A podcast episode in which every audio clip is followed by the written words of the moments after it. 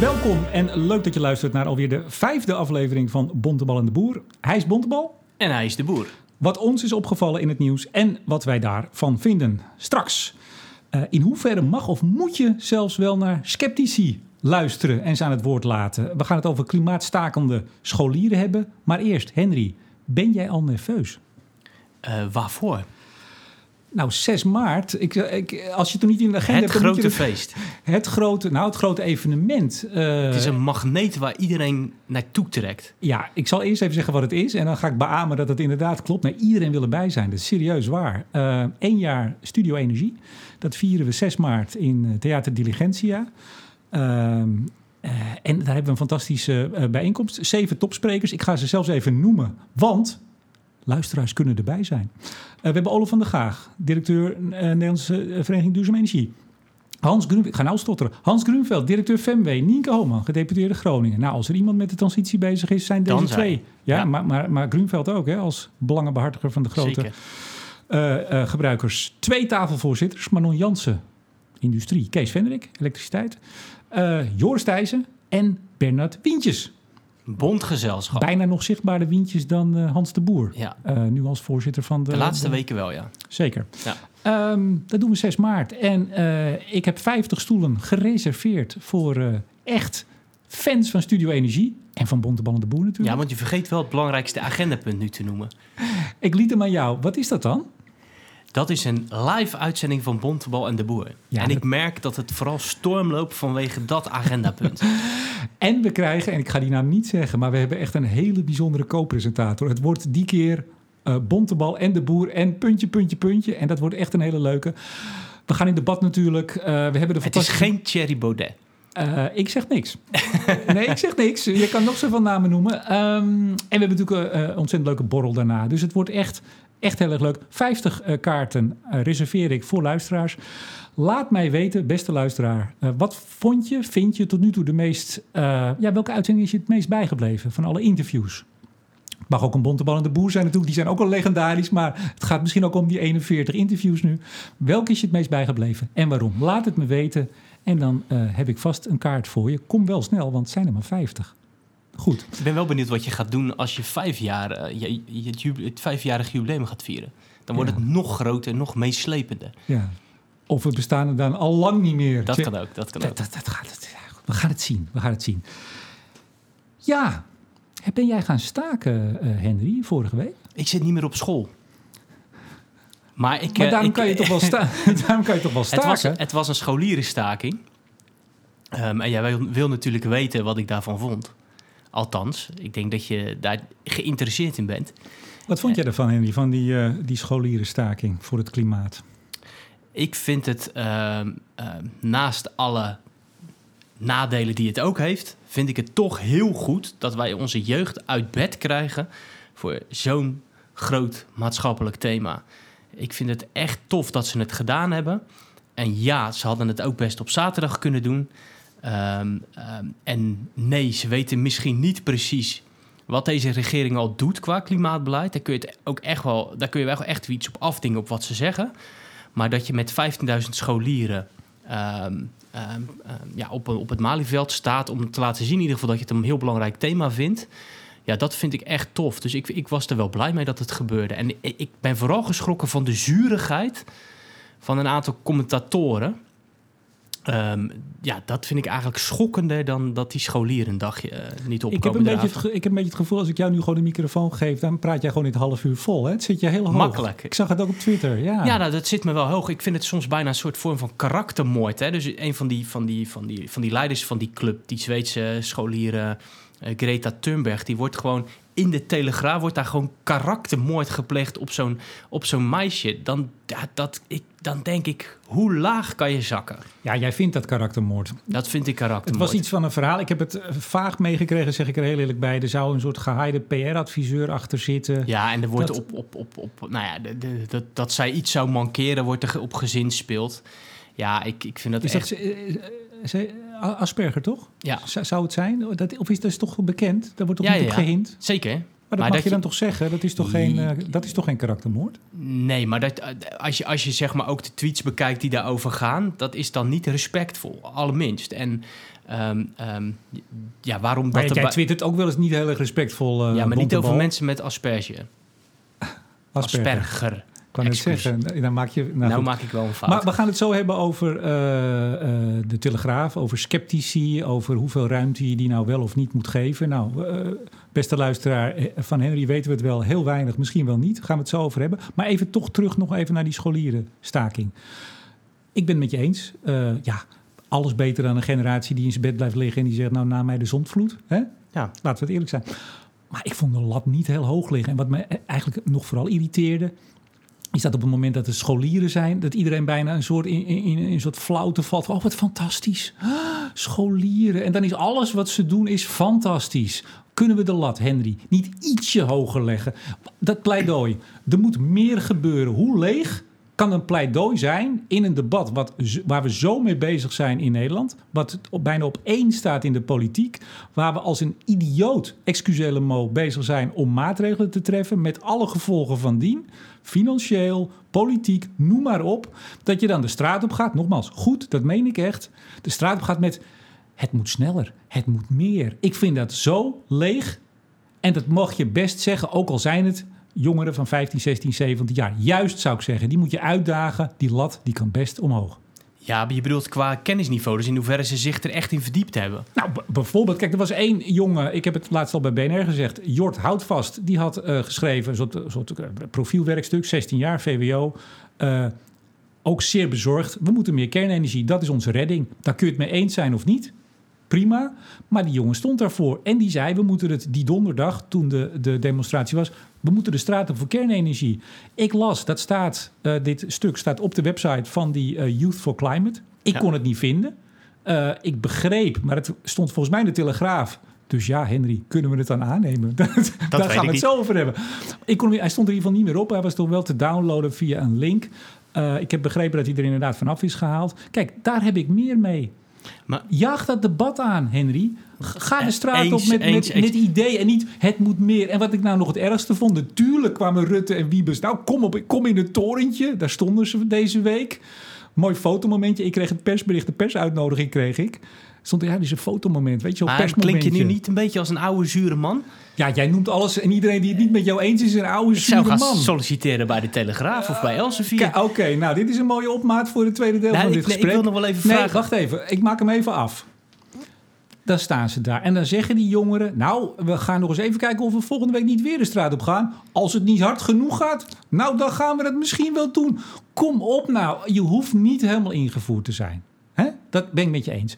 Maar je snapt toch wel dat je op weekbasis, Henry... op weekbasis niet kunt eisen dat we het klimaat goed krijgen. Kom nee, maar misschien, misschien reageren ze niet op, op het aantal windmolens of, eh, of zonnepanelen wat ze zien, maar dat ze ook een beetje wat meekrijgen van het eh, politieke debat. En daar zien ze wel degelijk allerlei, nou ja, eh, halve schijngevechten. Dus, dus het is misschien meer een aanklacht.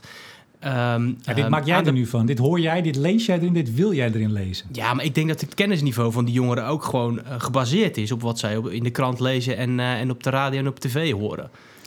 Op tv zien. Maar wat, nou, andere vraag. We hadden het net hè, over, dat, over dat, dat, dat, dat zwart maken.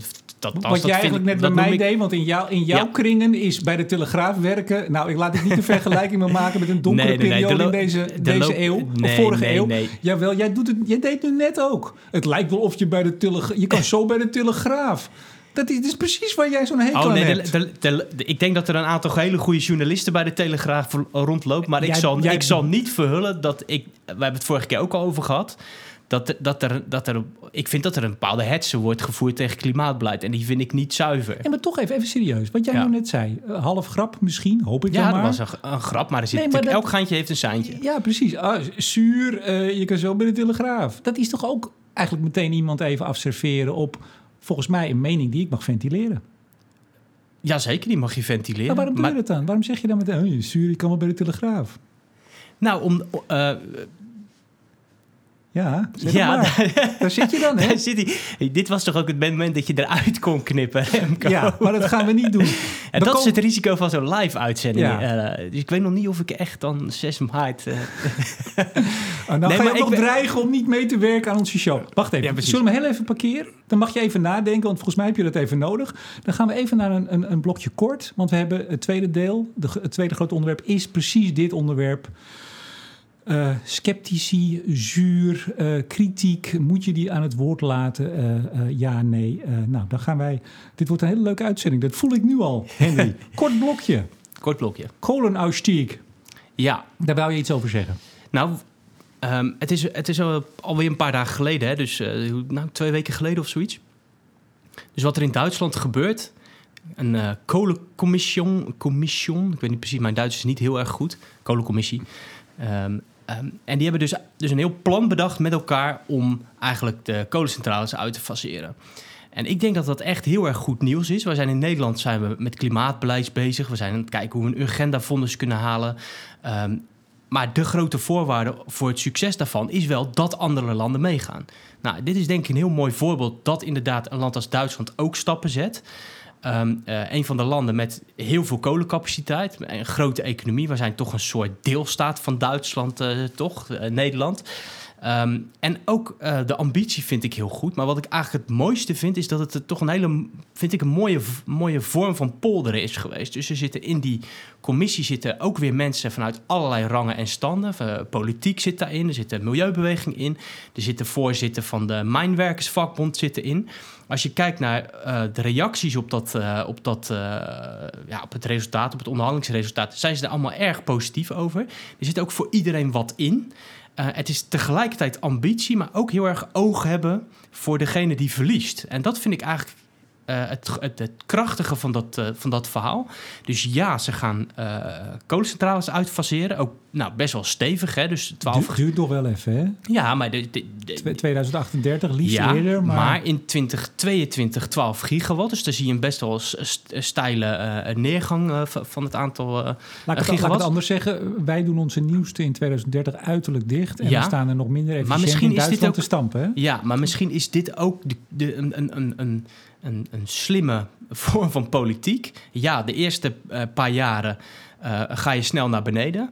Ehm, wetend dat op langere termijn het draagvlak misschien voor het nog sneller sluiten eh, ook best wel groeit. Dus het is, ik denk dat je dus Ja, op korte afneemt. Hè? Nou, dat kan ook, maar niet. eh, ja, maar ja, nou goed, dat is hoe je dat Maar verwacht. even, even, jij zegt... Maar, wat, maar even, Ja? even afmaken.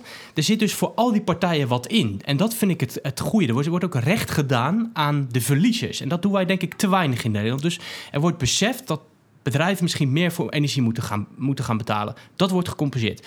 Hele regio's, daar gaat eh, wat gebeuren qua banen, werkgelegenheid. Dat wordt voor 40 miljard gecompenseerd. Er Ja, wordt dat geld moet ook wel ergens vandaan komen. Zeker, hè? maar dat is denk ik wel de kracht van dat verhaal. Dat je dus snapt dat er aan al die kanten eh, eh, ja, winst en pijn wordt geleden. En dat je dus ook daadwerkelijk kijkt naar hoe je dat kunt compenseren. hel- hel- helder, maar ik wil dan graag even het sprongetje naar Nederland maken. Want Ja. jij bent een fan, dat hoor ik. Volgens mij kan je nog een eh, 20 minuutjes door hierover. Je ja. zit er redelijk vol van.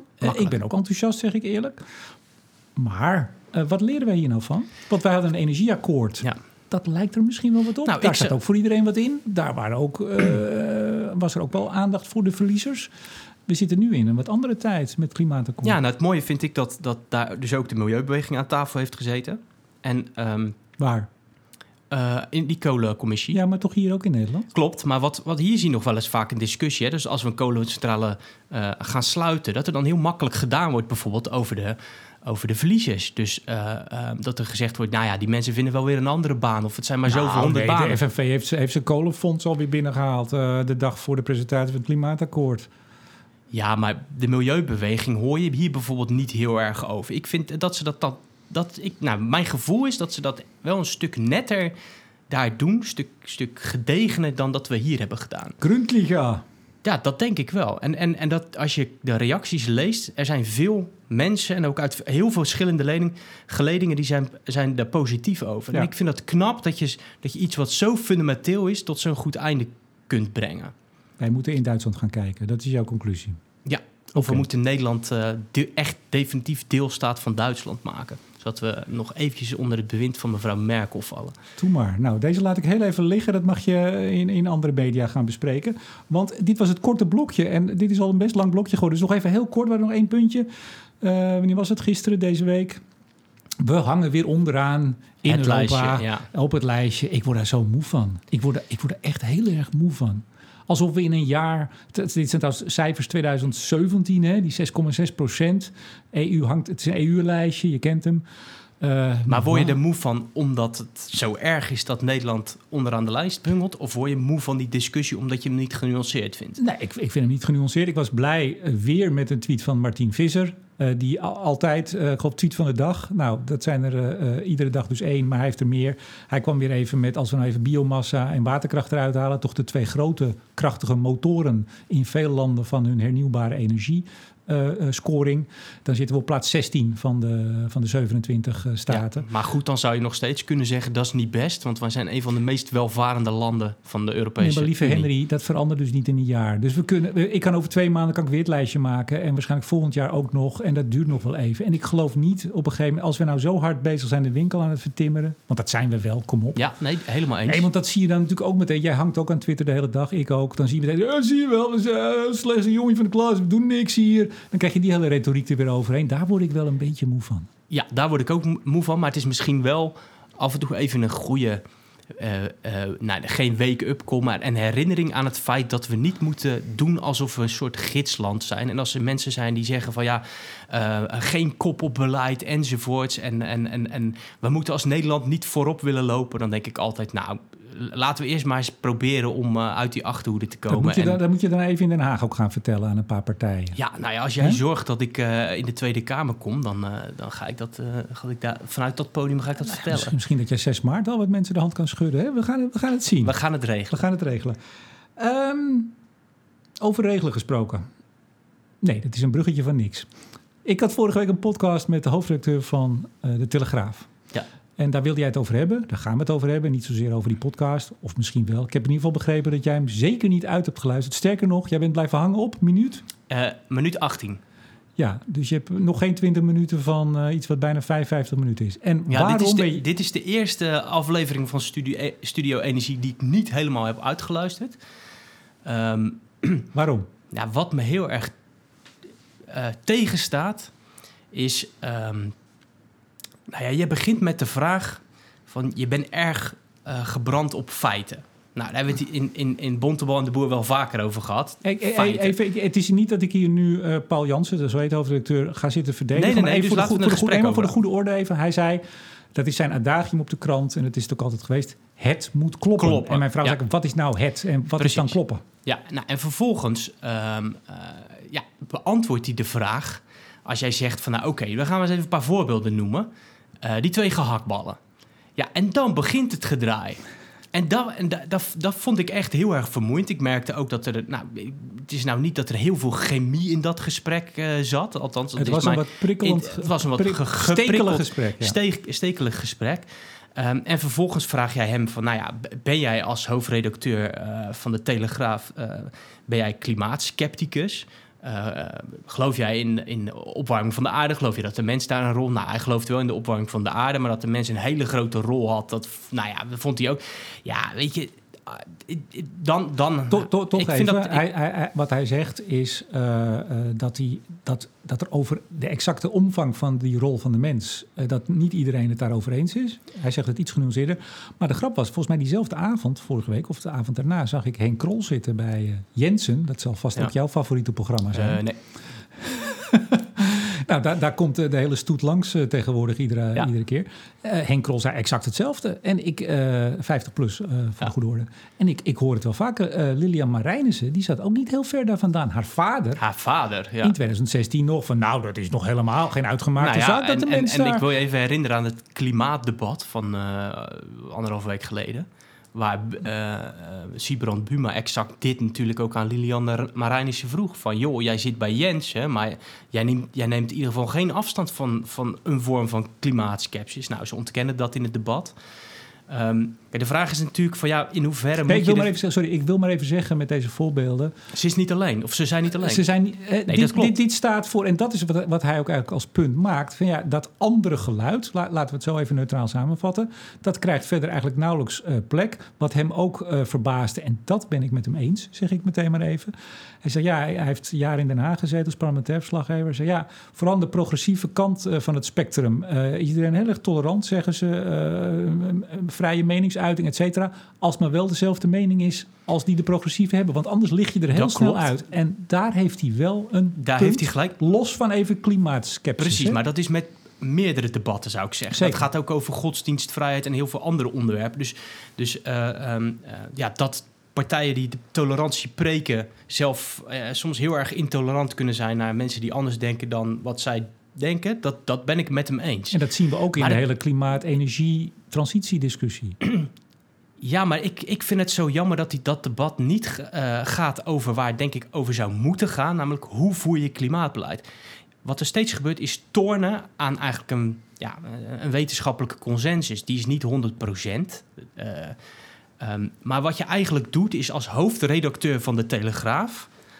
een middelvinger opsteken naar al die wetenschappers die daar jarenlang eh, op studeren. Die modellen ontwikkelen. Die in een heel ingewikkeld proces zitten om eh, elkaars ideeën eh, ja, te, te bestrijden en, beter wat, wat, te maken. Wat vind Dus jij een middelvinger opsteken? dat je gewoon dat hele vakgebied niet serieus neemt. Dat je het eigenlijk in de prullenbak gooit. En dat, dat vind ik met, met een, een fractievoorzitter als, als Thierry Baudet ook. Als jij met drie grafieken denkt... eh, zo'n hele klimaatwetenschap in de prullenbak te gooien... dan dat vind ik... Nou, dat, dat grenst voor mij bijna aan dat het, dat het moreel niet... eh, eh, in de haak is. Heb Want je- je weet gewoon dus dat er een hele wetenschappelijke gemeenschap... die veel beter opgeleid is dan de jurist Baudet... dat je die mee daar eh, te kakken zet. En het, ja, ik, ik vind dat... Heb je, je hebt vanochtend toch wel even gekeken naar Thierry bij Goedemorgen Nederland, hè? Nee, TV. want ik, ik, ik ken wel een hele goede morgen, maar daar is volgens mij geen programma van Ik had bijna verwacht dat je daarmee had geopend, eh, eh, ja, het is, het is middag, nu we dit opnemen. Dus dan had je vanochtend moeten komen. Lieve schat, dit gaat morgen om half zeven online. Ja, dus je, je moet wel even onthouden. Nou goed, maakt niet uit. Hey, maar nee, hij, zei, hij zat vanochtend bij, eh, bij Goedemorgen Nederland. Kwam ook al vrij snel in de problemen toen er maar een klein beetje werd doorgevraagd. En hij zei, en dat vond ik wel weer eh, fascinerend in een negatieve betekenis. Hij zei, ja, weet je, die, die, die duizend miljard, hè, nou, eh, Ja. dat is een bekende gevleugelde term geworden. Voor eh, 0,000, hè, Ja. dat weten we wel. Zeven. Terwijl de rest van de wereld doet niets. Nee, nee maar de- je kunt in natuurlijk- één uitspraak kun je vaak gewoon minstens al zes onwaarheden. Nee, nee maar halen. goed, dus dat is helder. Dat is, dat is eh, ja, Trump in het kwadraat, eh, noem ik dat. Aan de andere kant, je haalt het debat aan van vorige week. En daar heb ik eigenlijk meer... Ik heb eh, morgen, nee, vandaag dus als mensen dit op donderdag horen... mijn, mijn, mijn tweewekelijkse stuk in het FD. En daar heb ik het over de CO2-heffing en, en de bonus-malus. Nou, daar laten we nu heel even zitten. Maar daar heb ik het vooral ook over het debat... waar je dus ziet dat ook gerespecteerde middenpartijen als GroenLinks... als eh, PvdA, als SP... en ik zeg dat met nadruk... zaken schilderen. En dan zeg ik het netjes, hè, want het is Klopt, maar ik vind er een verschil tussen Nee, wacht zitten. even. Laat me, laat me even afmaken. Lilian Marijnissen die zegt... de grote industrie, de grote uitstoters, 80 procent. Ja, Jij hebt het ook op je... twi- is 25 ongeveer. Ja. Maar dat is... Kijk, en, eh, eh, de PvdA en GroenLinks die het beeld geven... zeg ik nadrukkelijk, het beeld geven... dat die industrie niks betaalt. Ja, en Die betalen GroenLinks, niet. GroenLinks die beweert dat in andere landen een CO2-heffing is voor industrie. Ja. In de ETS-sector, nou, dat is ook niet waar. En nou, nou, nou kunnen we twee dingen doen. Dan kunnen we zeggen, eh, Thierry Baudet met zijn idiote uitspraken... eh, dat weten we allemaal, dat is niet zo dat de wereld niks doet... en er zijn wel meer te vinden. Ik vind dit even kwalijk. Op een andere manier. Jij vindt het anders. Vertel. Ehm, nou, misschien vind ik het wel even kwalijk. Maar eh, moeten, moeten, ja, nee, maar moeten we ze tegen elkaar af... Nee, nee, nee. af nee, maar het is te, het is te makkelijk, laat ik het zo zeggen. Het is nee, te maar ik vind, makkelijk het, om... ik vind het bij... Kijk, wat ik gewoon graag zou willen... is dat het daadwerkelijk een rechtsgeluid in het klimaatdebat zou zijn... maar dan over het klimaatbeleid. Dat ze gewoon zeggen... oké, we nemen de wetenschappelijke inzichten serieus...